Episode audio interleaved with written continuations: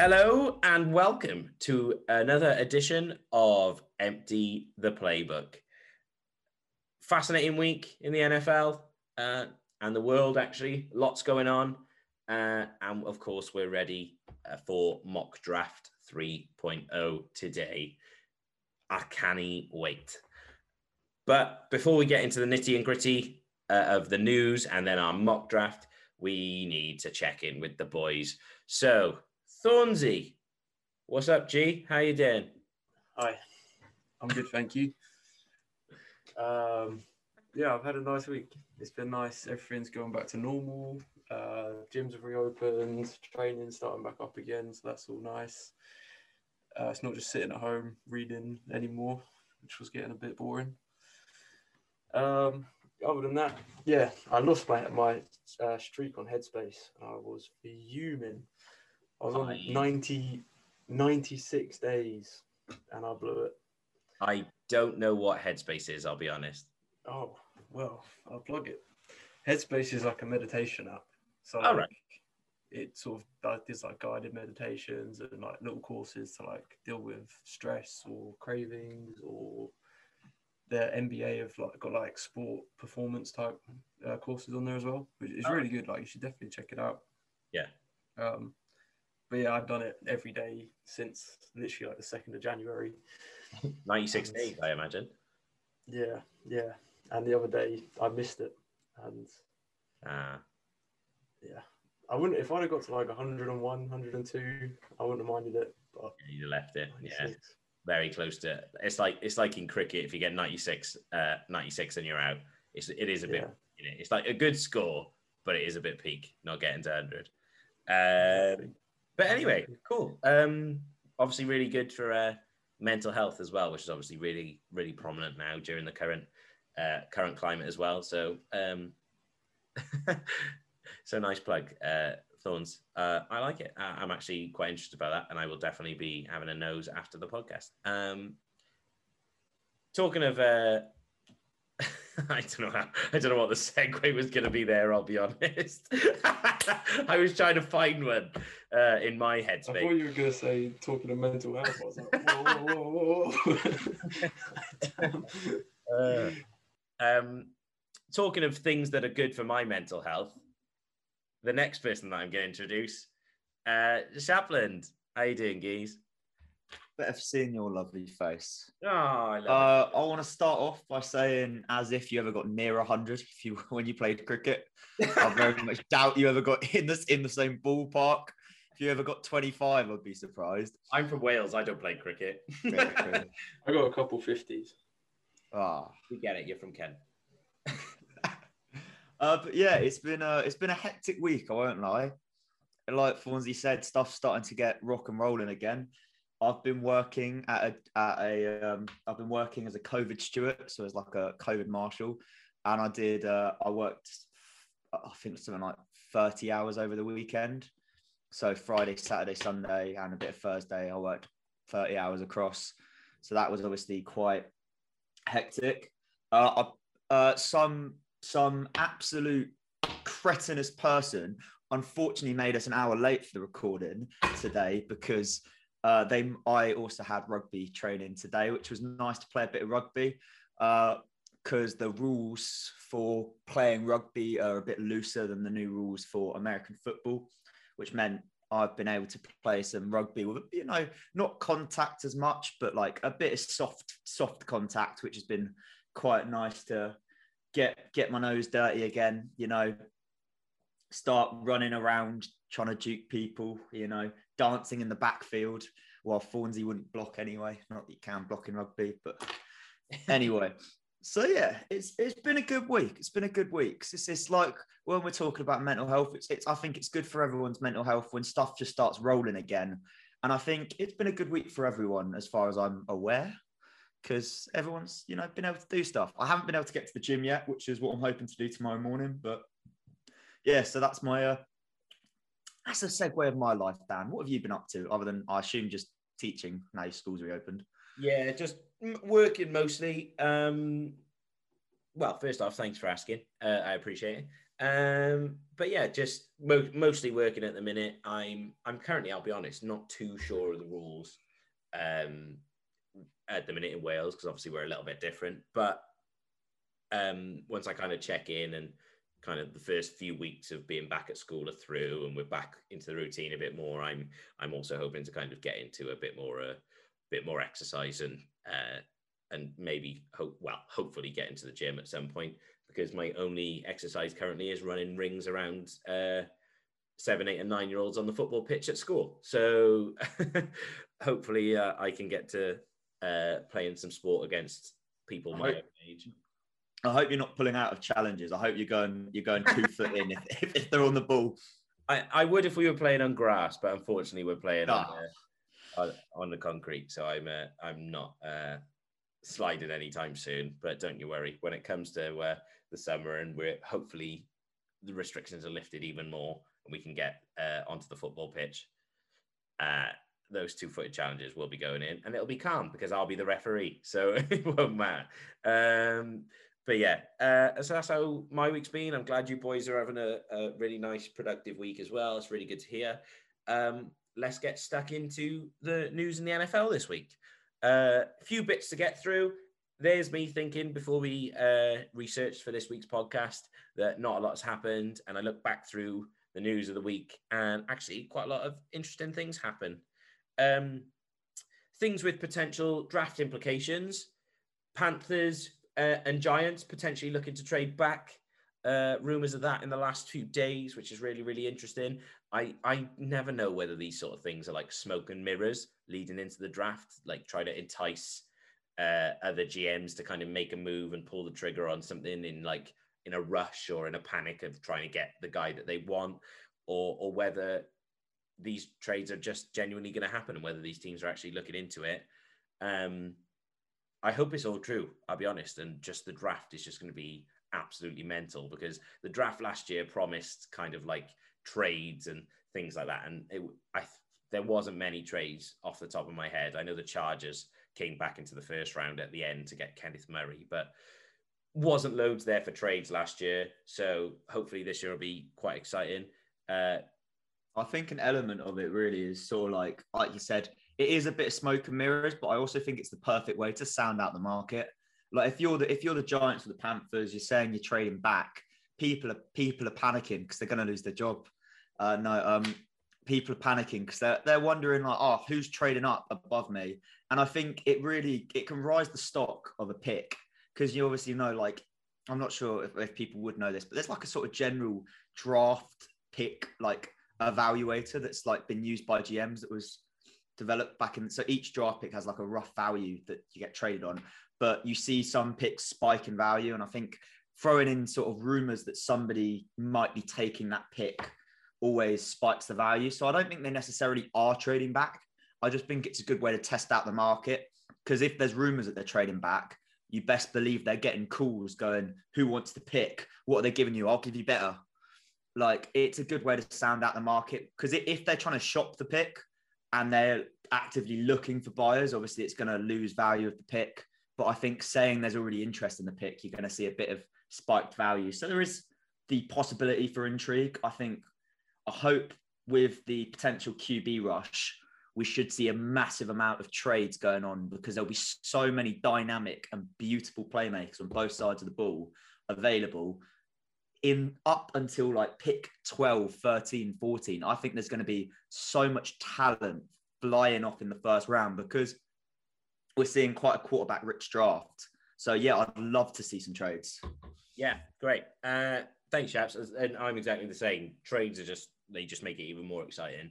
They mess with your mock drafts, uh, obviously, but um, yeah, really exciting uh, to see. Uh, another exciting development, well, potentially exciting. It might be again smoke and mirrors. Uh, the Eagles of uh, organization have come out today and said that there's going to be an open QB competition, uh, which shows potentially that lack of trust in Jalen Hurts that we've talked about on multiple podcasts before.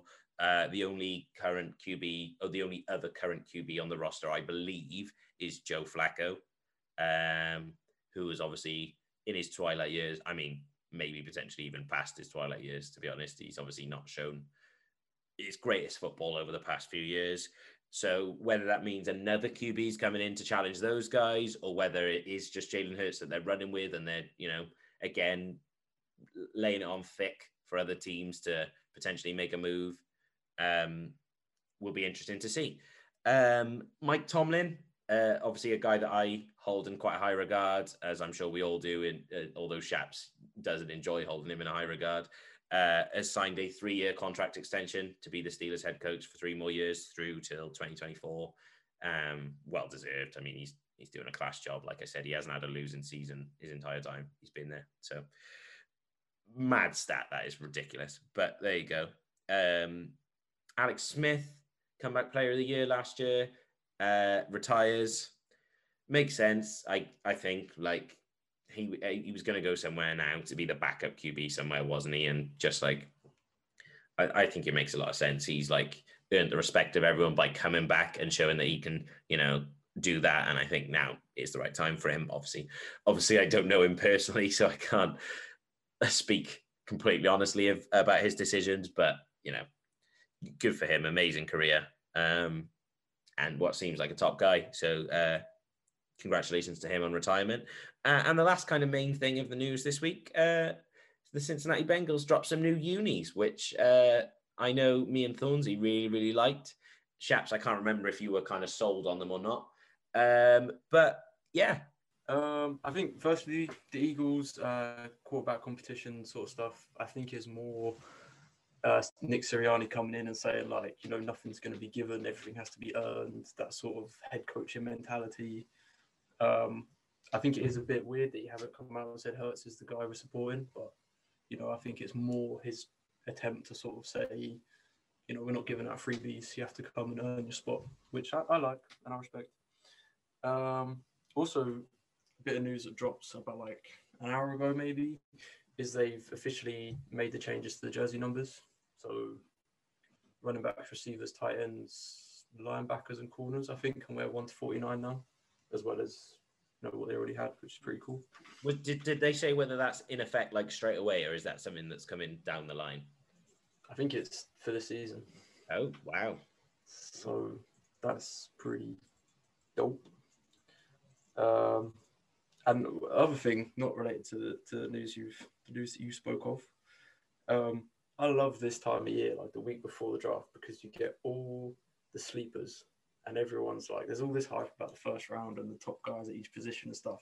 Then you also get these guys that people are like, you know, keep an eye on him because he's going to be, you know, he may go in the fourth round, but you know, keep an eye on him for the for the next season. So I think, I don't know why I did this, but I was going to put an example, and I can't think of any for, previous examples. Um, but I have a few guys that I've sort of read up about. So Cade Johnson out of South Dakota State, keep an eye on him.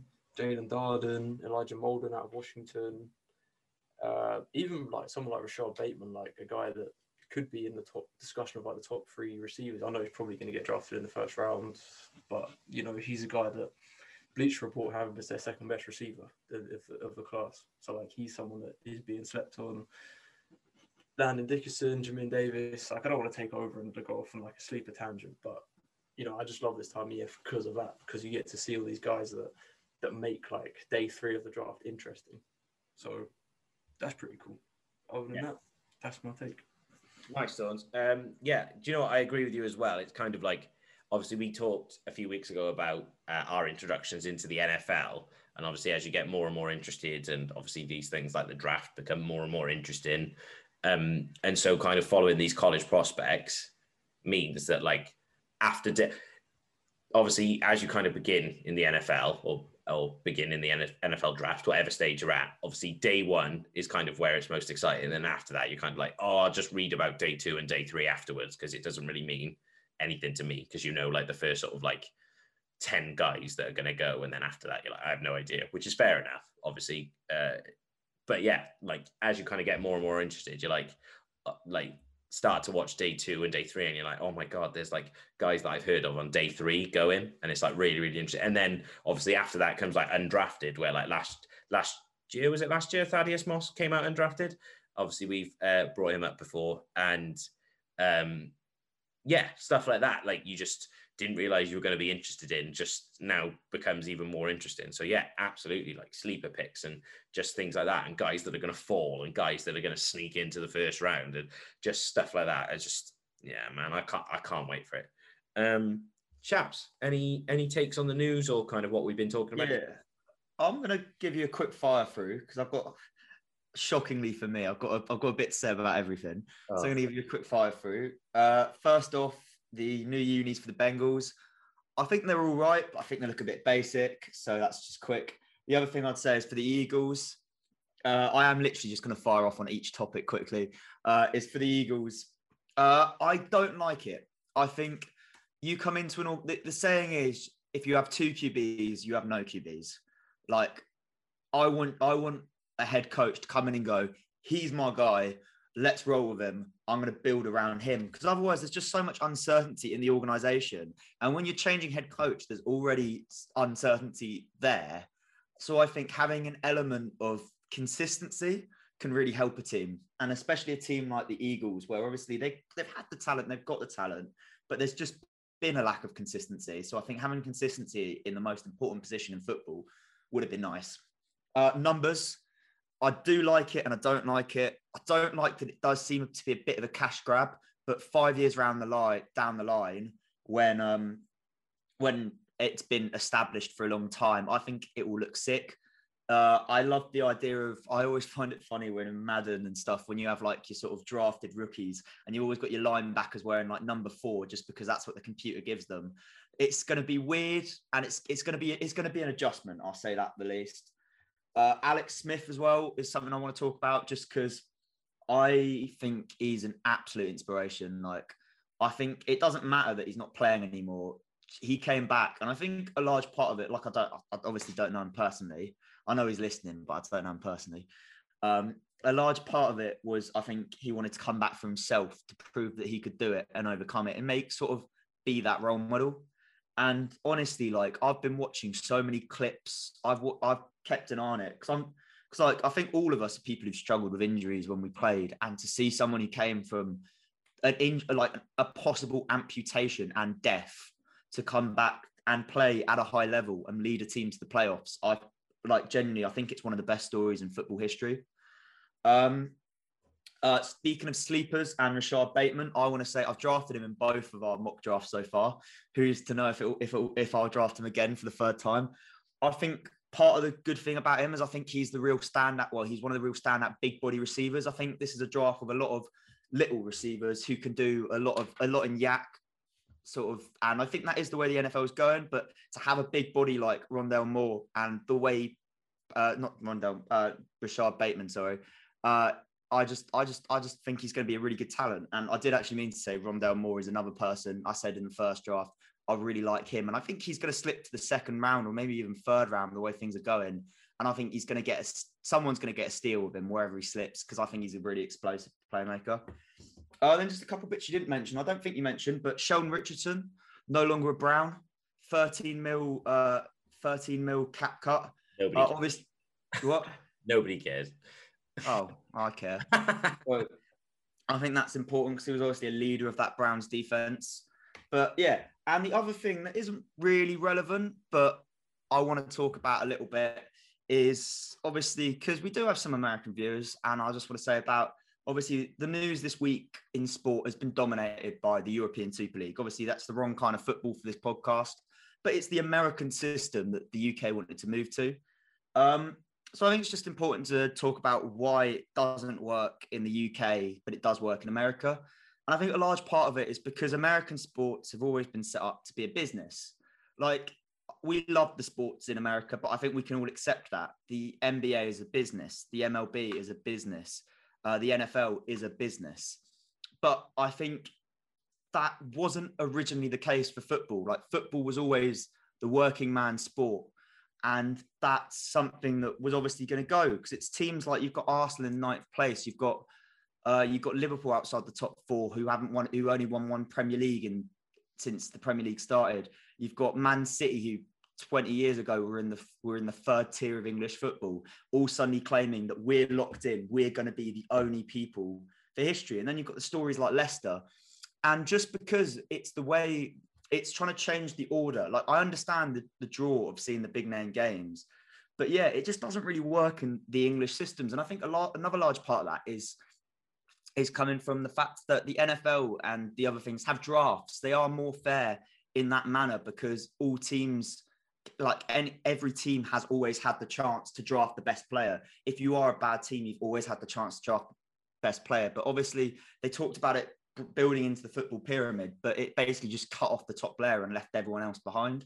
So yeah, I just want to just a light comment, but I just wanted to say, obviously, I'm clearly against it, and I'm, it's looked like it's folded now anyway.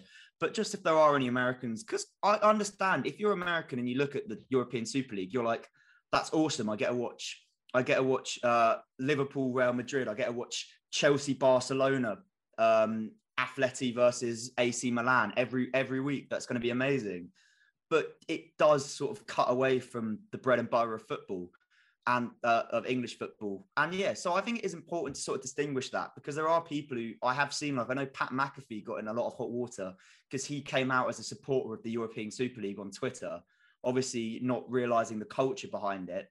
Whereas, and I think that was the same with a lot of the American owners in the Premier League didn't realize the culture fully behind their clubs, and that's why you've seen this massive backlash so yeah, just just a like comment I wanted to say for just just because we are like an American sport based podcast, and you've got this English sport trying to move to American, and we're English people talking about an American sport. So I just thought I'd drop that in there before we yeah, start well, our draft.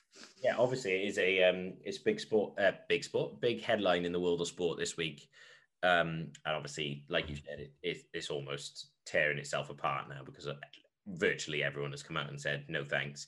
Um, but yeah, it is really interesting that a lot of these owners are American or not necessarily from the UK and have obviously this different mindset of what football is. And to them, it is a business because obviously, well, it is a business. They own these teams, they have to make money uh, and spend money and etc. etc. and they want to do what's best for for their finances as as, as I'm sure their club's finances.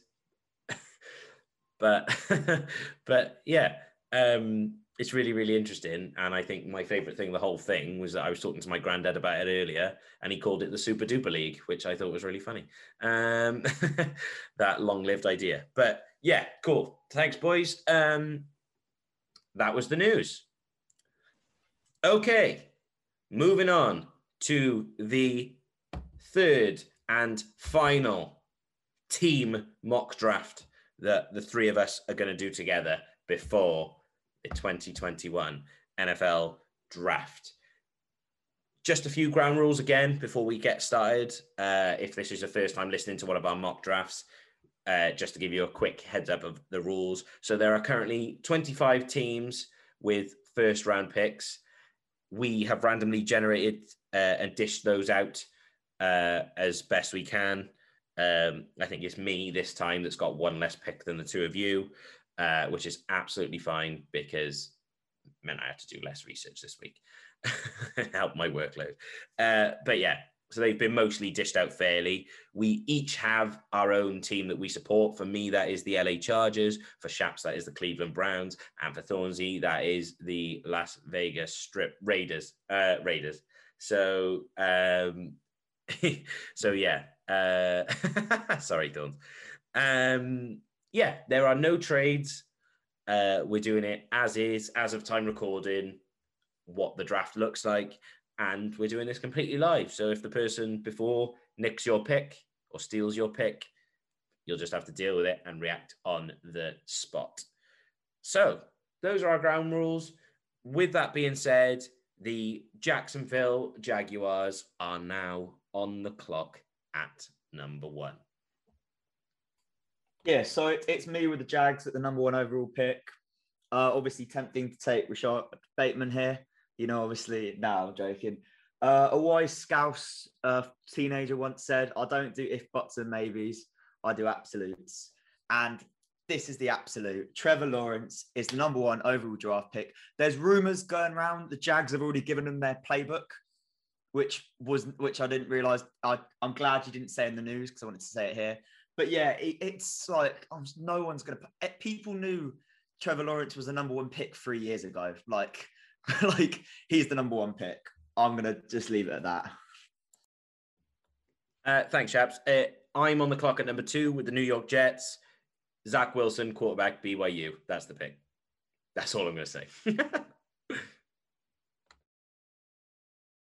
right. In which case, you're straight back to me. Um, so I'm on the number three pick here with the 49ers. So the rumors are they're going to draft Mac Jones, but honestly, I don't care if that's what they're actually going to draft. I think that's a stupid draft decision. Uh, and I completely disagree with it. I've talked about him before. Justin Fields. I think he is literally just because I know Zach Wilson and Trevor Lawrence are getting a lot of hype, but Justin Fields is a beautiful prospect. He has got the arm, he's got the athleticism, he's got the big play potential. The only real knock on him at the moment is that he stares down his primary read and he might be slow making decisions. But I'm sorry, it's a 49ers system. You're telling me Kyle Shanahan can't just give him a one read play? He will. Uh, they, they, if they take Mac Wilson, they're being not Mac Wilson, Mac Jones, sorry, they're being completely stupid and they're just ending up with another worse version of Jimmy G. Like, what's the point? So, yeah, um, easy pick for me, Justin Fields. So, number four with the Falcons. three for three on quarterbacks. But, you know, I'm not sold on Mac Jones at four. Uh, but I think I think with the, having a draft pick this high with a roster that is as good as Falcons is, I can't see them being in this position again next year or the year after. So I'm going to take Trey Lance out of North Dakota State, make it the fourth QB, first time in history, if not a while. Um, and I mean, he he is a bit of he is a he's a bit of a developmental guy. Like he is, may not be there yet, and he's like there's this crazy fact on on I think part of the draft draft the other day where Trey Lance has only thrown the ball 300 around 350 times in his career, college career, compared to Fields, Lawrence, and Jones, who have all thrown it 1200 plus. So like he's really like un, like young and raw in that in that sense. But with Matt Ryan in front of him, I think it makes a lot of sense, and I think you can pick Pitts up and you can give like complete this offense for the for this coming year and the next few years after that. But if you don't have a good QB, I think this is a huge chance to get a guy who you know a year ago was arguably the challenger to Trevor Lawrence. So I think yeah, Fields. Uh, it's going so well. Lawrence at four. Yeah, lovely, lovely analysis. Tripped at the final hurdle. Uh, uh, I'm on the clock now at number five with the Cincinnati Bengals. I feel this should be an easier pick than it is. I feel like again, this is potentially something that's smoke and mirrors. Um, but then again, I don't know. All the hype for me, this pick is one of three, as I'm sure a lot of people will agree. It's either potentially one of four. Um, but I'm going to put it in one of three as either it's either Ja'Marr Chase for the LSU link between him and Joe Burrow. It's either Kyle Pitts as the most exciting offensive weapon in the draft, or it's either the offensive lineman of their choice, whether that's Rashawn Slater or whether that's Penei Sewell. Receivers, I feel like you can get like in any draft. Like I feel like there's always an obscene amount of receivers, and you've just got to hit with a couple of them. Um, and I know that that link between Chase and Burrow is really, really exciting. But for me, you've just got to shore up that O line. Like you've got to do everything you can to protect Burrow and the playmakers. If you're not happy with the ones you've got, will come later. There's more chance of finding success with receivers later on down the line. But if you think your guy is here for O line right now, then you've got to take him. And for me, I think the guy that they've got to take right now for athleticism alone and for the freak that he was at 19 years old at, at university level, uh, the Cincinnati Bengals take Penei Sewell at five. Cool. I like that, you know, we spoke a lot about the Bengals, what they should do this offseason. And, you know, I think you can talk a lot about how, you know, there may be good O available at the top of the second round, but really they're at the top of the second round for a reason. The guys at the top of first are going to be better. That's just that's just how it is. So I think that that pick makes a world of sense.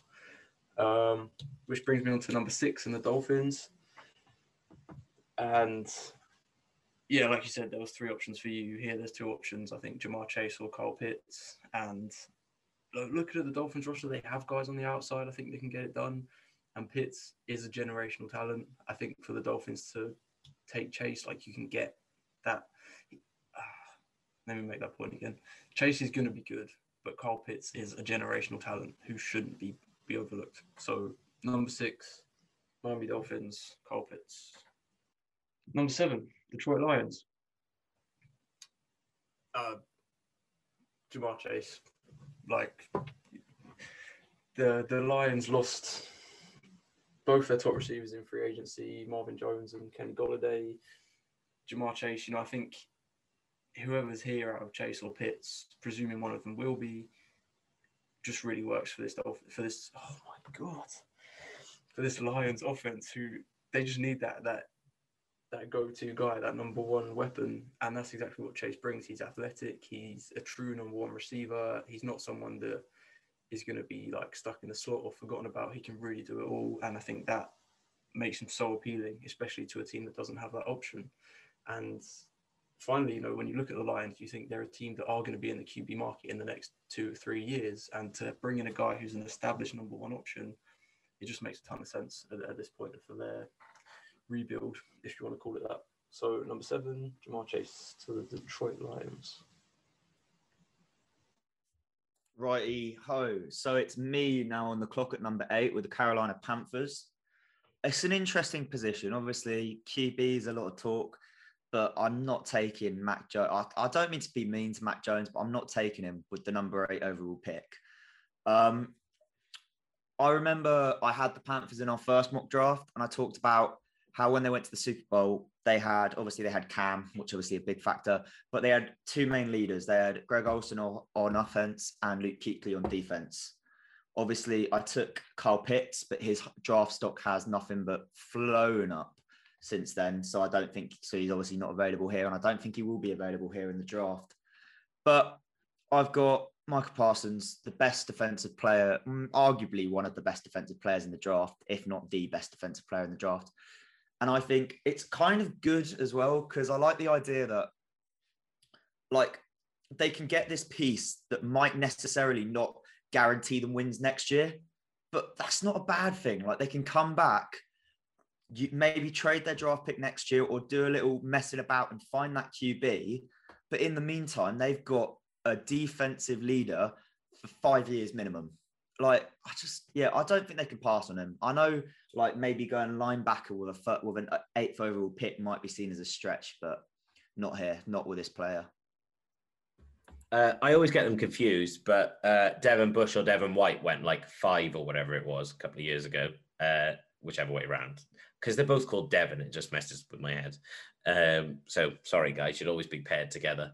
Um, but both very good athletes. Obviously, one now has a Super Bowl ring or whatever. But you know, I don't. I, I think it's probably unfair to say that you can't get linebacker talent this high. I think. I think linebacker is a potentially underrated position where you know you need you need to have a, a good players a good players sorry in place uh, to go for a championship run. So can't uh, you just leave my point alone? Uh, but but no, but well, I, I feel like some people don't. It's like drafting receivers in the first round. I feel like some people and teams tend to avoid it. But for me, yeah, I agree. There's nothing wrong with drafting a first round linebacker. Yeah, thanks for uh, taking some of my time while I'm on the clock. With the number nine overall pick, I'm only joking, sorry. Uh, with the number nine overall pick, the Denver Broncos are on the clock. Uh, I think this has worked out lovely for him because you know where I'm probably going to go. I think in real world, the way John Elway kind of works, I know he's kind of taken a back seat now, but I think he'll still be in the ear of the GM. Um, if four quarterbacks go in the first four picks, he's going to be on the phone to Miami at six. and saying, we'll have that pick. Thank you very much. Uh, and do a trade there, and they're going to move up. But if it works out that they don't and they hold on to this pick, because I think Detroit are the ones to look out for, or any team potentially trading up um, ahead of the Broncos. So I think they will look to trade up. But yeah, the person that they want is still here at nine in our draft, and they go QB because John Elway loves to waste a first round pick or a high second round pick on a, a QB. So, although I don't agree with it, this is what's going to happen. Uh, Mac Jones, quarterback from Alabama, goes to the Denver Broncos. Right, I'm back on the clock at 10 with uh, the Dallas Cowboys. Uh, America's team, yes. Uh, um, I might be wrong, but I think the last two mock drafts we've gone O line. Uh, I believe we have, we have, uh, which is really really interesting because I'm going corner. So the Cowboys help a secondary in particular, but a defense that absolutely stinks, and uh, they sorted out a little bit with um, another player out of Alabama, another corner out of Alabama, um, to shore up kind of that that secondary and uh, really help them. And I think this guy is going to be a Pro Bowl player, 100% for me. Uh, so, well, if he's anything like his dad anyway, who was class. Um, I always re- remember playing as his dad on like NFL Street, and his dad was always just sick at getting picks. But anyway, that's enough about my my childhood in ends.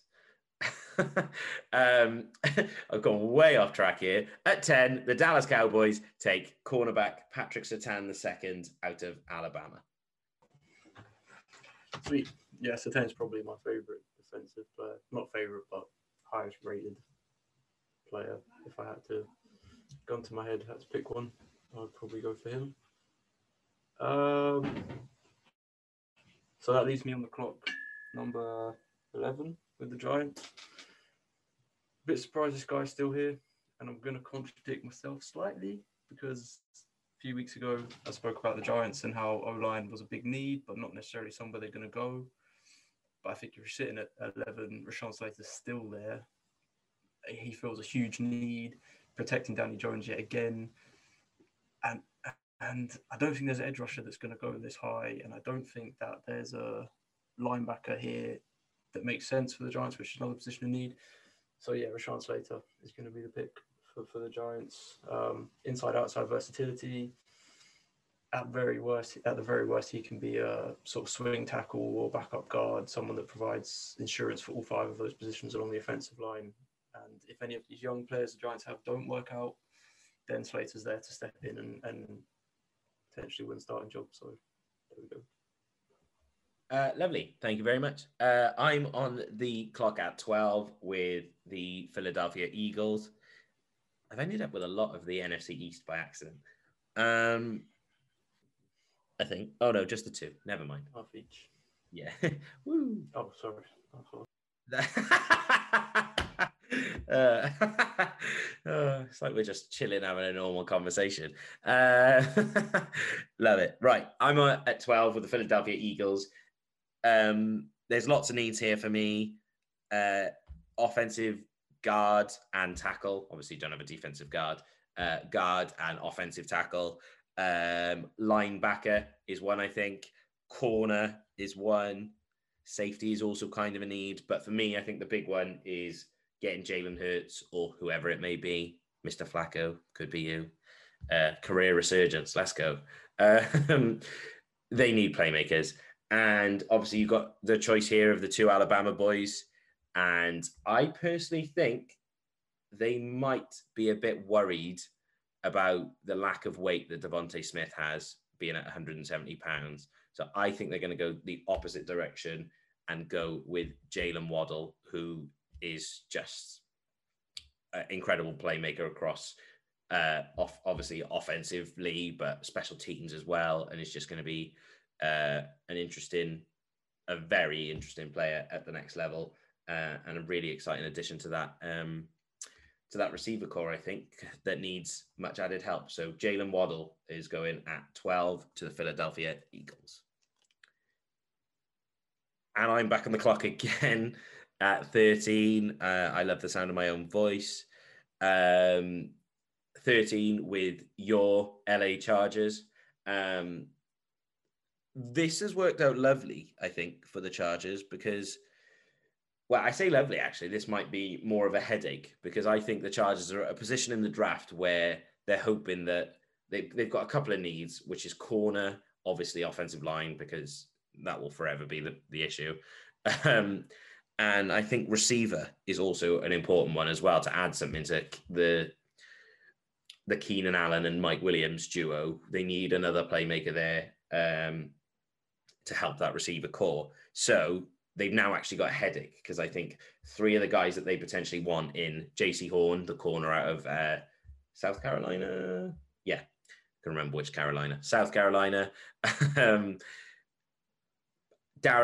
Christian Darrisaw, I think is a really uh, a, a, player that's definitely in play here. Uh, the tackle slash guard at Virginia Tech, um, but I think I'm going to go for the exciting pick here because I, you know, it is my team, so why not? Um, I think I'm going to go for DeVonta Smith, uh, receiver. Uh, the Eagles' potential loss is the Chargers' gain. Um, we're not worried about the weight right now. We'll figure that out down the line. Uh, he's got two guys on the in the receiving core that can help him out uh, and help, you know, take defenders away from him. Whereas the Eagles' receiving core is a bit more depleted, so they're they don't have as many. DeVonta Smith, I could see being the main option in Philly, and therefore it being a harder time for him. And I think that'll they'll have that in mind, and that'll personally sway them to go towards Jaylen Waddle. So I think this run of receivers, uh, I say this run of receivers, these two picks have worked out nicely for both teams. So DeVonta Smith, wide receiver, Alabama to the LA Chargers. I would love to see Devonta Smith. Oh, Devonta, Devonta, yeah. Oh, God. Right. I would love to see Devonta Smith and Keenan Allen working together in in a receiving core. I think that would be very exciting. Plus Mike Williams with um, Justin Herbert slinging it. That's going to be that would be fascinating to watch. Uh, so I'm on the clock 14 with the Vikings. I don't think we've gone this way with this pick before that I can remember. I don't know why I did that. It's not on that list. Um, Jaycee Horn out of out of South Carolina. Uh, they added Patrick Peterson. They've addressed the cornerback position in the last in a couple of drafts over the last few years. Hasn't quite worked out. Horn's a great athlete. He's exactly what Mike Zimmer looks for in a cornerback. You know that press man coverage, a guy that can take that receiver and wipe him out of the game. And not only that, but with Patrick Peterson being there, there's a guy that he can learn behind. And he Patrick Peterson has been, you know, one of the best man corners in the in the league for the last five years. Mm, maybe not the last two, but you know, before that. And if one can sit behind him and pick up those traits and learn how to develop his craft, I think that's an ideal situation for him to fall into and brings back that that elite shutdown corner that the Vikings haven't had since Xavier Rhodes in his prime. So yeah, there's a lot of ways this pick could go. Don't hold it. Don't don't hold it to being a cornerback, but I just I can't see an edge rusher that has the right value. I think it's a bit early to look to look at another receiver. I think Horn, if he's there, just makes a ton of sense. So there you go. I hate you with an actual passion. I was sat there after Dan took uh, Smith laughing, going, Well, Fawnsey's not going to take a corner with the Vikings. So Jaycee Horn's just fallen into my lap. I had I literally was preparing stats. I was I literally had just looked up uh, Jaycee Horn's stats against um, top receivers because he's got um, PFF did a piece on it. He's got unreal stats. I was literally about to go on. I've got the steal of the draft here, boys. Done you over, but no, you've ruined my day. Um, right so now I'm at a complete loss because I had Jaycee Horn pegged in for that pick because I just assumed he'd be here. But uh, it's inter- it's interesting this because I'm sat. If the Patriots are sat here in this position, complete honesty, I can see him trading back because knowing Bill Belichick, I think he'll want to go back, get some more sort of average pieces and chip and change around that because there's no one here who I think's enough of the talent for me. Uh, obviously, five QB's gone, so QB's off completely off the board. I'm not taking a sixth QB in the first round. Um, receiver, Bill Belichick's not one to draft receivers, and when he does, they're called N'Keal Harry, and they don't haven't really panned out that well. Um, right. So honestly, I'm at a bit of a loss. I've got uh, I've got my number one, probably number one player available uh, from this pick is Christian Barmore, Barmore, um, which is obviously a very good player. I could go corner because obviously there are, there, which is why I wanted Jaycee Horn because there's talks about um, uh, what's his face going? God, I've had a complete mind blank. Someone save me. Help. McCourty. No, no, no. Uh, Gilmore. Gilmore, that's it. I don't know what. Oh, I'm sorry. Yeah, obviously. Why there's I talk- say McCourty? Sorry. There's talks about Gilmore going because obviously he's going to demand a massive paycheck. So yeah. Um, Jesus, I'm just stalling at this point. Um, I know Jeremiah Owusu Koramoah has gone in this pick before, and I don't want to be boring and just pick him again. But I just I I I agree with everything Thornsy said in the first one. Um, and I think he is a Bill Belichick player that he could just fit anywhere and see what he can do with him. It's a it's a tough choice though. Yeah, I'm gonna go. I'm gonna go with Owusu Koramoah. And then number 16 is back to me uh, with the Cardinals. Again, I've got uh, I've got Barmore back here, who was who I chose for this pick when I had it in the first mock draft. I could be boring and just go for him again, but uh, I'm not gonna be. You know, I'm gonna be a bit more exciting.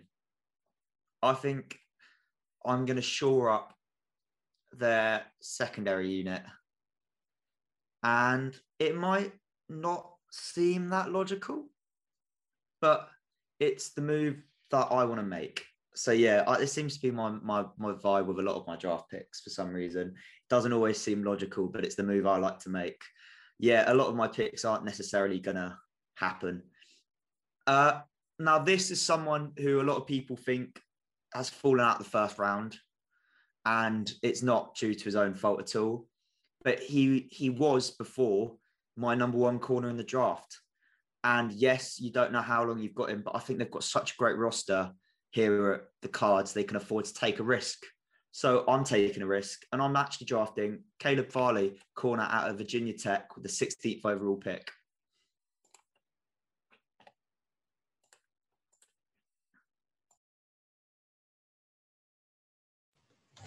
Very nice. I don't want to put that there. Yeah, Farley's a guy who I think it's, it's one of them things where you look back at the draft and you don't always think, oh, you know, that guy missed his rookie season. And I, we might, I think we had this conversation last week, if not the week before, about that sort of idea. Like Joey Bosa missed the first what five games, four games of his rookie season. You know, who cares? It's obviously a shorter time span, but it's, it's still the same sort of premise. Like, it's not where you start; it's where you end up. Put that on the bumper sticker. Um, right, Raiders number seventeen. I'm actually glad that you took Owusu Koramoah because it makes this choice a lot easier. Um, I know he's he's my guy. You know, we go way back, first podcast. But I was watching after the draft the other day, and they spoke about Gus Bradley and guys that succeed in his system. And I realised that I've always spoken about that hybrid linebacker safety type as being like a core element of Gus Bradley's scheme, and I completely overlooked the fact that he always has a deep safety. Look at Earl Thomas. Look at how phenomenal Earl Thomas was in within that scheme. And Trevor Moehrig at 17, I think he's he could be exactly what the Raiders need. That guy that comes in, fills that hole, fills that slot in, in Bradley's defense, and allows Johnathan Abram to to go back to being like in the box thumper rather than trying to split him into this hybrid deep safety guy that moves all around because that isn't hasn't really worked for him. So, and again, like said it last time, the Raiders go going O line, I think. Is a popular choice, but again, a choice that I don't really think reflects their needs based off of what that what happened last season.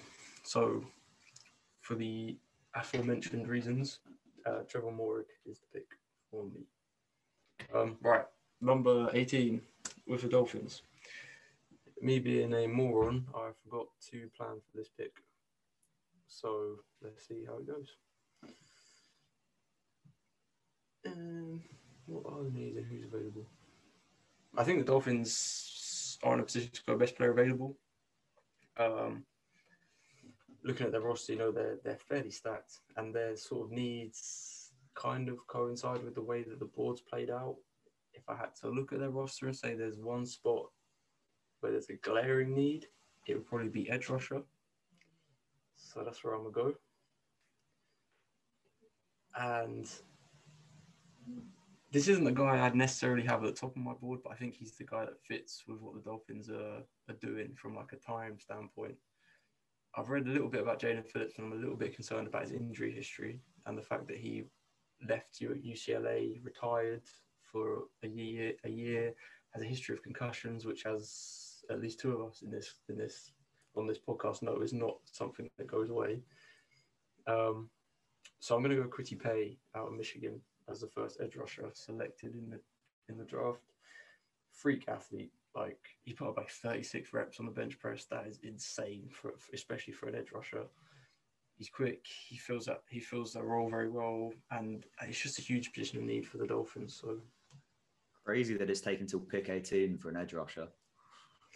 it's so weird. It, it's weird because it's always been like an edge rusher going in the top five, and then and then maybe there's a bit of a gap, but like, yeah, crazy. After that pick, number 19 with the Washington football team, I can't take Owusu Koramoah, who I wanted because he's gone earlier. Um, what are their needs? What are their needs? What are their needs? I think linebacker's still a need. So I'm, I'm going to spice it up a little bit. I'm going to take Jamin Davis out of Kentucky. Um, he's just an awesome player. Like Marc Ross, former I think Giants GM, said he's the best defensive player in the draft. Come to get him at 19, fill a huge position of need for this for this defense. And you know, look at the way that Ron Rivera used Luke Kuechly and Thomas Davis in Carolina. I think this is, you know, easy similarity to draw. And he's someone that I don't watch film particularly. Uh, if I did, I wouldn't really know what to look for. But from various NFL scouts, this is a guy that they love to watch. And they think he's just uber talented. Maybe 19 is a bit of a reach, but I think you know going to prove me right. So go, Jamin Davis. It is now me with the Chicago Bears at pick 20 and their QB of the future, Andy Dalton, obviously ready to take them to the Super Bowl. So you get a new QB. What do you get him? You get him a you get him a lineman. The line's not great there, if I'm being honest. But so I'm going to take a nice versatile player who I think can fill in in mul- multiple spots across the line for them, and he'll give them a lot of. He'll, he'll basically be a day one starter that's going to play anywhere you need him, except for maybe centre. And I think that's going to be Vera Tucker out of USC. So that's my draft pick at number 20, Vera Tucker. Cool. 21, Indianapolis Colts. Oh, I love this bit of the draft because when you get to about pick 20, anything can happen. All, all, all logic goes out the window. Um, I think I'm going to stop the slide of a big name. I think that's my goal for this one. Um, Gregory Rousseau out of Miami. Um, he's fallen down a lot of draft boards. I don't, I understand it. Like, you know, he missed a year, he looked a bit tight at his pro day, these sorts. And then there's always that concern already coming in. A few people were, were a bit skeptical. But the thing that stands out for me watching him again, I've said it about four times. He may as well just employ me at this point. But watching past to the draft, he did, he came on, and he did an interview there, and he spoke about how he prepares for games, and he watches films, and he watches looks for tendencies amongst the O linemen. He sees how they set against the pass, how they play against the run, how he can exploit those those tendencies, and how he can use his athleticism and skill to beat them. And as well, listening to to Daniel Jeremiah, NFL scout, talk about him, it's like he loves the way that he can adapt and develop his game throughout his year. And also, like, in his, his sophomore year, he had 19 and a half tackles for loss, 15 and a half sacks. That is nuts. If he can bring that to an already talented Colts defense, like if you look uh, Grover Stewart, DeForest Buckner in the middle, Darius Leonard cleaning up, he's got a lot of help. I think this pick makes a lot of sense. And I think as well, I rate him higher than Jaelan Phillips. So I, I would have to go with Gregory Rousseau from Miami. Uh, lovely. I'm on the board now at 22 with the Tennessee Titans. And um, yes, I did make myself laugh there. Uh, uh, oh, it's funny. Um, not lots and lots of glaring needs here. Some needs, but not lots and lots of glaring needs. Um, one thing that I could do is look at finding that Corey Davis replacement, who will be the nice, uh, will be in a nice tandem with um, AJ Brown. But this guy is still on the board, and I've already talked how I talked about Penei Sewell, and like if you go and go out and find your guy at guard or tackle, offensive line is just one of those things that if you think that's your guy, you need to go and fill. Uh, and I thought this guy would have been gone maybe 10, 12 picks ago. Um, so the Tennessee Titans are going to uh, fill uh, a need, whether he plays right tackle or guard. Uh, they're going to take Christian Darrisaw uh, out of Virginia Tech to give them some help along their offensive line and look to receiver later on in the draft. So Christian Darrisaw at 22. At 23, the New York Jets are on the clock. Um, they could get a bit more help at receiver, but I kind of like what they've got. I like Denzel Mims. I like Jamison Crowder. Obviously, I've just spoken about Corey Davis. I think they're kind of set. They'll probably find a late round addition. Uh, so the main kind of things here are O line, corner, maybe kind of like a, a stand up edge rusher. Um, but yeah, I th- I think if if Caleb Farley had slid, I think he'd have been the guy. But I think now that the top three are off the board, I don't want to reach uh, for any of the guys that I can potentially get at the top of the second here, like Asante Samuel and different guys like that. So I'm going to look uh, to fill that stand-up edge position. I think let's get a bit of pat rush, pass rush to go along with Quinnen Williams, who had obviously a breakout year. Uh, so we're going to go with the edge rusher Azeez Ojulari uh, out of Georgia to give our uh, our pass rush a bit more bite. Uh, as we've already filled a need on the offensive side of the ball, we now look to defense. Uh, so Azeez Ojulari is the pick at 23.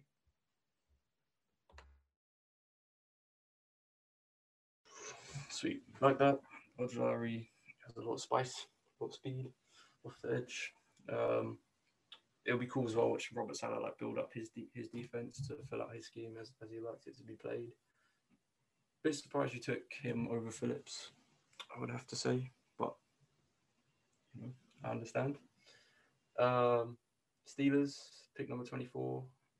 I'm gonna go with a running back. If I get the scroller to work. Uh, I think running backs are interesting because there's like three guys right at the top. Um, but for me, this guy, uh, Najee Harris, is the guy that can do it all. Really, I think he's a better receiver than Etienne. I think his game is slightly more well-rounded, and I think as well the Steelers' offense hasn't really been the same since they lost Le'Veon Bell, and that like three-headed triple threat that he provided in in pass protection, receiving, and rushing. So, yeah, I'm going to take Najee Harris out of Alabama. Okay, yeah, lovely stuff. It's back with me now with Jacksonville. And if I'm being completely honest, I forgot I had this pick because I was sat there preparing for the Browns and I'd obviously written down I had the Jags and I'd already drafted for the Jags. I forgot obviously they've got two first overall picks. So um yeah, this is this doesn't make me look great. But um right, yeah. So obviously I took Trevor Lawrence, the QB of the future. Jacksonville. Um you know what? I'm Jacksonville. There's a lot of holes on the roster. I want best player available. Best player available. I've spoken about him in my last two picks, and I've been wanting to take him, but he's not really filled a need. He doesn't really fill a need in Jacksonville, but you pick 25 and you've got Barmore, Barham, or however you say it, left the in uh, defensive interior player from Alabama. Just having him left at 25, I think someone's going to have to jump. I think you'd see probably a, uh, defensive interior needy team maybe jump up for him if they did in real, if this did happen and he did slide. But yeah, like I said, he's not the most polished player, but the Jags aren't the most polished team. They're not expecting him to be the best player. Well, they're not expecting him to, to help them win a Super Bowl first season. He's got time to, you know, maybe have some growing pains year one, but he's an athletic freak who can hopefully find his feet in the NFL and start making some absolute dominant plays and destroying pockets from the inside. So yeah, Barmore from uh, uh, Alabama is the pick for me. Yeah, and then oh, what a great pick before me. Uh, and then it's now me again. Now on uh, with the Cleveland Browns at pick twenty six. Um, it's an interesting pick to have because there's one thing I'd say about the Browns roster now is it's stacked. Like it's there's no like that there's not really a hole that calls out for me. But it's interesting. I'm going to take a very unconventional pick again here. I think I just like to be slightly different, you know. But uh, so obviously they've they've recently signed Jadeveon Clowney. I'm not sure if we actually covered that in the news, but I think that was this week, and we didn't cover it last week. But they've recently signed Jadeveon Clowney, uh, absolute dominant player. But the way the Brown system works is they play sort of 4-2-5, uh, and they have their defensive players lining up all over the shop, inside, outside. So like Myles Garrett will playing D tackle. Um, you'll have uh, you'll have Jadeveon Clowney playing D tackle. So I'm going to go completely out of left wind and take Jayson Oweh, who's someone I've spoken about before, just because I just I, I, I like him. I think someone with that sort of speed coming off the edge. If you've got Myles Garrett, uh, Jadeveon Clowney, uh, Oweh, am, am I saying that right? Uh, I'm just going to assume I am. If you've got all three of them coming for your QB, like, yeah, Oweh, yeah. Um, yeah. So like, if you've got all three coming for your QB, you, there's not much they can do. And it, obviously, the best way, the quickest way to shore up a secondary is to make the pass rush better. They've shored up the secondary anyway. So then, boom, boom, gets the QB quicker, have lockdown secondary play. And this is going to be a Browns team. I don't think anyone's going to anyone's going to want to play against. Like no O line in the NFL is safe. No QB in the NFL will be safe. Yeah. Anyway, so that's my pick. I won't talk about it too much more. Uh, it's me again, number 27 with the Baltimore Ravens. Cool. It was another great pick before me here. Now, there's only one player I'm drafting here. The uh, he's someone I wanted to obviously take first overall. He's someone I've taken in every mock draft. He's the number one, in my opinion, big body receiver in the draft. And I think obviously they've got the smaller speedster, they've got the smaller receiver in um oh god, why do I keep going completely name blanks? Uh Hollywood Brown. That's it, Hollywood Brown, who's I think's an amazing player. Like he's a top player. But then you, are gonna have you're gonna have Bateman. Uh, it's Bateman, by the way, if you if you couldn't guess out of Minnesota. You're going to have Rashod Bateman left 1v1s because people have got to respect, people have got to respect the running threat of Lamar Jackson. So you're going to have QB spies. People are going to respect the speed of Hollywood Brown. So you're going to have someone playing, playing over the top. And we talk a lot about money, uh, money downs. And money downs, that means you're going to have Bateman potentially left 1v1. And I think 1v1, he will make that catch. That's his game. That's how he plays. And it's a good, it's, I don't know if he's necessarily a scheme fit for them at the same time, but I think he's a player that they could make, they could add to their scheme. If they add him to their scheme, he'll only create positives and he'll only make plays for him. Because, like I said, people will respect the speed of Hollywood. People will respect the running ability of Lamar. So if you can have speed, if you can have an amazing running threat, and if you can have that big body guy, you can't double cover everyone. Someone's going to be left open. And yeah, that's my guy. Cool. Yeah, really rate the Bateman pick. I think he's exactly what Lamar needs. Like a big body receiver, intermediate sort of threat is is pretty perfect.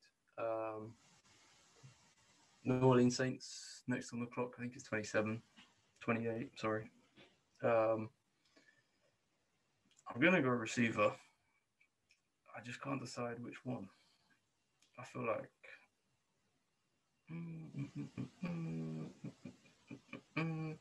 I don't think we've had this guy in the first round yet.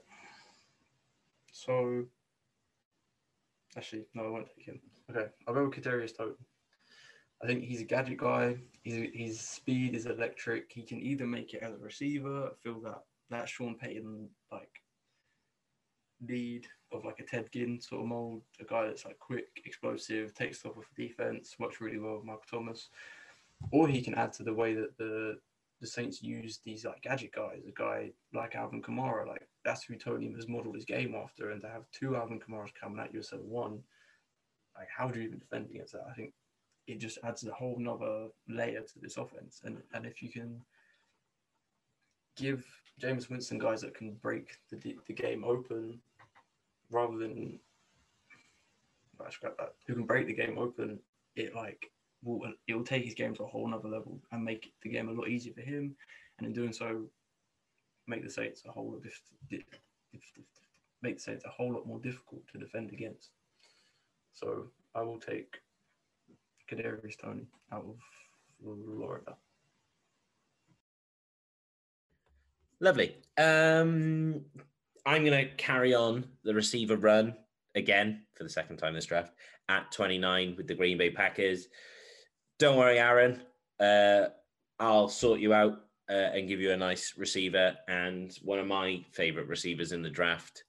Uh, I gotta be honest, I quite like a lot of the receivers in this draft. Um, but I, I really, I quite like LSU receivers in general, um, as I'm sure Shaps does, because the Browns own about 45 of them.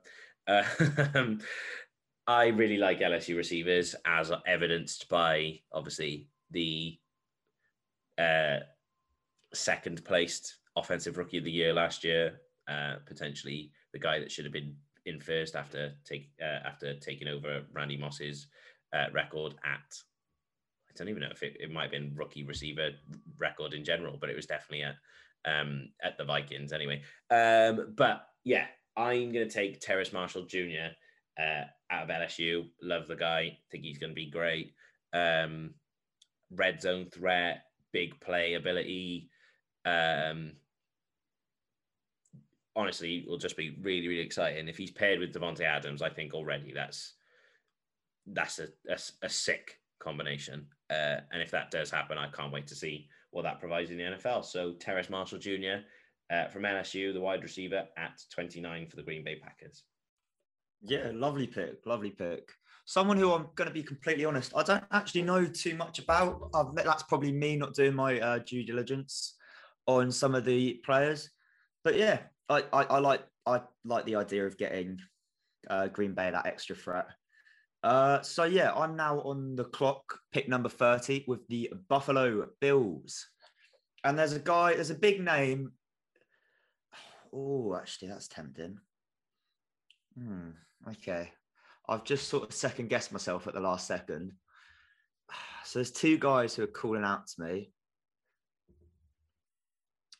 No, yeah, I'm sticking with my guns. So basically, I'll, give you guys a little bit of backstory. So backstory. Uh, so a little insight into my mind. So the player I was thinking, the two players that are standing out to me here are Greg Newsome the second and Jaelan Phillips. And the way I see it is the Buffalo fell short at the final hurdle.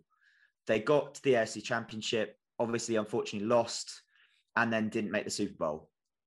So I think the way to play is to play to beat to win the. Like we always, like I've said this before in previous podcasts, you play to win your division, and when you when you know you can win your division, you play to win you just play you play to win the championship game because that's how you get to the Super Bowl. So who are they likely to be playing in the championship game?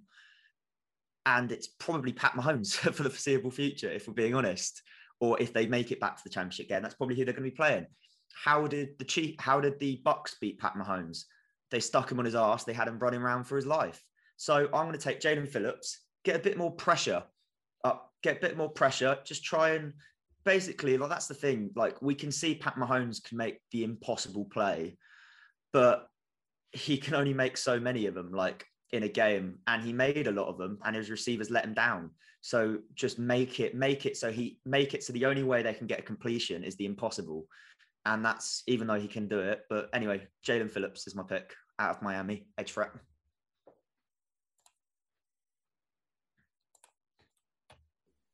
Uh, lovely. Uh, I think that's a really nice pick. I don't know if I see uh, Jaelan Phillips falling this far, but then again, who knows? Like the, the real draft may happen kind of like ours, where like I'm looking at like best available now, and we're at pick 31 with the Chiefs, and there's guys that I'm shocked haven't gone off the board yet, but also there's no one looking back at the draft so far. There's no one that I've gone like is a massive first round reach. You know what I mean? All of these guys are likely and deserve to be in the first round, which is is really really interesting that this guy's kind of fallen that potentially when we did mock draft 1.0 there'd been no chance that they would have been falling out the first round. And obviously that's what happened in, what happens in real life uh, which is really really interesting. Um,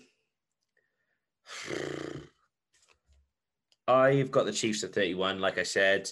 I believe I had the Chiefs last time I am likely to go here with the same pick that I did last time, which is a tackle, because I've made it abundantly clear I did not enjoy the uh, moves that the Chiefs have made at offensive line this offseason. but there's Greg Newsome the second is really exciting here. Like really exciting. I know that's not a glaring, glaring need, but oh boy, that's exciting. No, I can't do it as exciting as it is. Uh, and I, depending on obviously what the Bucs do at 32, that might mean Greg falls out of the first round. But I, I need tackle is too important here, and I'm going to stick with the exact same pick that I picked last time. A guy that's used to kind of like a, a pass first offense uh, will be good in kind of like the screen game and all the kind of versatile offense that the Chiefs play. Uh, Samuel Cosmi, tackle out of Texas. Um, I think if he's still here, I think it'll be the perfect guy. Uh, and I stand by it from mock draft 2.0 to mock draft 2.3. Sam Cosmi to the Chiefs, 31. Hello, hello. It's back with me. Uh, and on pick number 32 with the reigning Super Bowl champions, uh, the Buccaneers. So obviously, the Buccaneers brought back every single one of their Super Bowl starters which is a joke. Let's be honest, it's a joke. Um, so, and that's the Tom Brady effect of when you've got a QB that takes pay cuts and actually wants to win. But, anyways, uh, it's an interesting pick because they brought back the Super Bowl starters. I've said this for every bloody pick, but I'm going to go a bit out of left field. Yeah, shocking. I know. Um, I'm going to go for someone I actually mentioned earlier on, someone that I'm really excited for. And this is actually the idea behind this is cost benefit analysis. The Bucs are stacked in a lot of positions. One position they're stacked in is receiver. Receivers get expensive. They've got a lot of receivers who are going to be demanding a lot of money. So I'm going to get another receiver just so I can afford to lose one, if I'm being perfectly honest. And that receiver is probably a bit too like, is it Scott Miller, Scotty Miller? Yeah, Scott Scotty Miller. Um, but he's my favorite. He's one of my favorite receivers in this draft. And I, I said in the first one, I think he can be offensive rookie of the year. I don't think he will be if he goes here because I don't think he'll be getting on the field as much. But I think if I take this receiver here, they will be able to perform. They might just play some special teams. They're a great gadget player. They'll pop up all over the shop. And realistically, with like I said with my previous pick, was a team that has so many good good weapons like the Bucs do, they can go five wide, put this guy in the slot, leave him one on one, and I don't think there's many players in the NFL that can cover this player one on one, and that's praise just because of his pure explosive playability. And I'm going to stop, you know, teasing teasing with it. Uh, yeah, unfortunately, it's not uh, Newsome the second is dropping out the first round. It's Rondale Moore, the wide receiver from Purdue, who is I'm completely infatuated with his play, and I want to see him go as early as possible. So yeah, that concludes mock draft 3.0. Well, hey, nice boys. Um, obviously, this is mock draft 3.0. Um, this is our last one as, as a united front. Um, and this is exactly pick for pick what's going to happen. Um, so uh, enjoy this, guys. It does come with a spoiler alert warning um, because, like I said, this is what's going to happen. But um, yeah, no, imagine if that actually does happen. Every single pick, pick for pick, no trades. Honestly, I'd be, I'd literally, well, I'm sure we'll all be messaging each other anyway, if not on, on some form of call. But uh, imagine, yeah. But anyway, um, nice. I'm kind of looking back through, and I think Ja'Marr Chase falling to the Lions is a nice pick. Um, I like the Jaycee Horn pick to the Vikings. That's interesting. Kor- Owusu Koramoah to the Pats makes so much sense. It happened in our mock draft 1.0, I think. Uh, I liked the Moirig or, or Morig pick to the Raiders. I think that makes a lot of sense. Letting Johnathan Abram come down and just hit whatever he wants to. Um, there's loads and loads. Jaelan Phillips, lovely picks. Um, so really, really nice. Great work, boys. Um, I'm sure GMs will be in touch soon uh, with potential openings for us to get involved. Uh, but yeah, that is the end of our mock draft 3.0, and uh, that is the end of the episode today. Oh, it's not. Oh, oh, oh, whoa, whoa. Yeah, go on. Sorry. How dare Welcome I? back to everyone's favourite section of, of the podcast. It's Shapland's quiz time. Um, right. That's copyrighted. I, I, I, hummed it to myself. That's fine. Uh, right. So I gave you the statistic that Tom Brady has had 1,043 rushing yards in his career. Incidentally, I think he's lost something like, I think the stats are ridiculous, like in the many hundreds he's lost from taking a knee.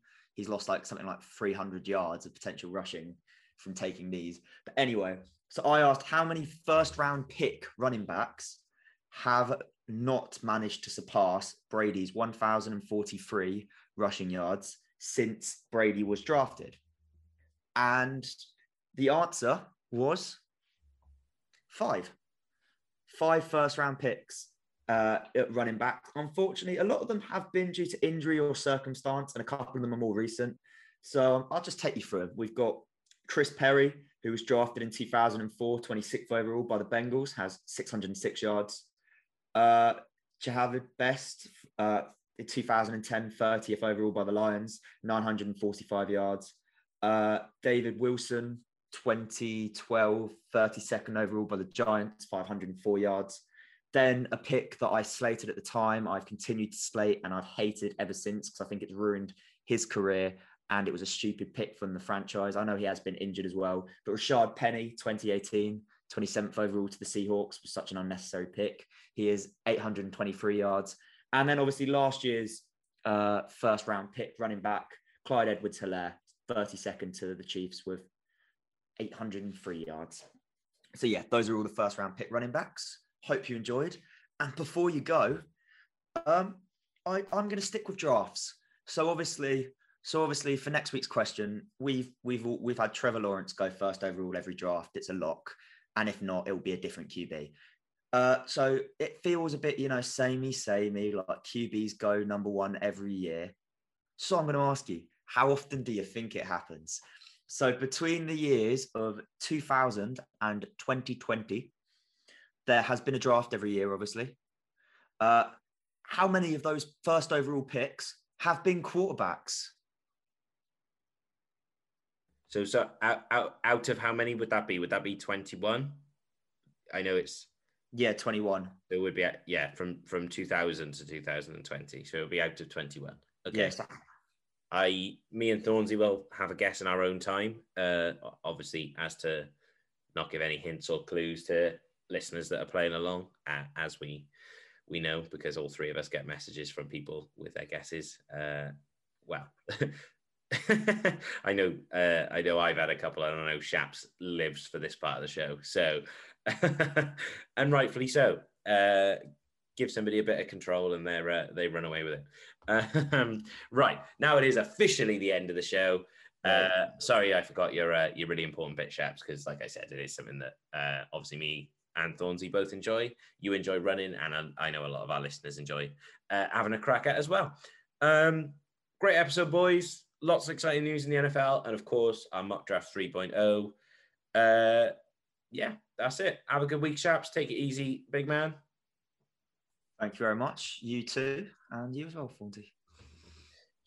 Cheers, Shaps. Very polite. Uh, uh, gold star for you.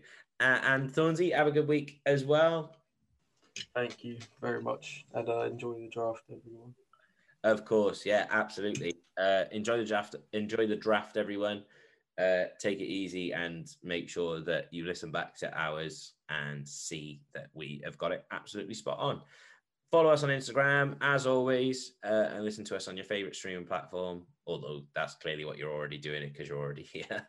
uh, have a good week, everyone. Take it easy, and we'll catch you next time. Peace.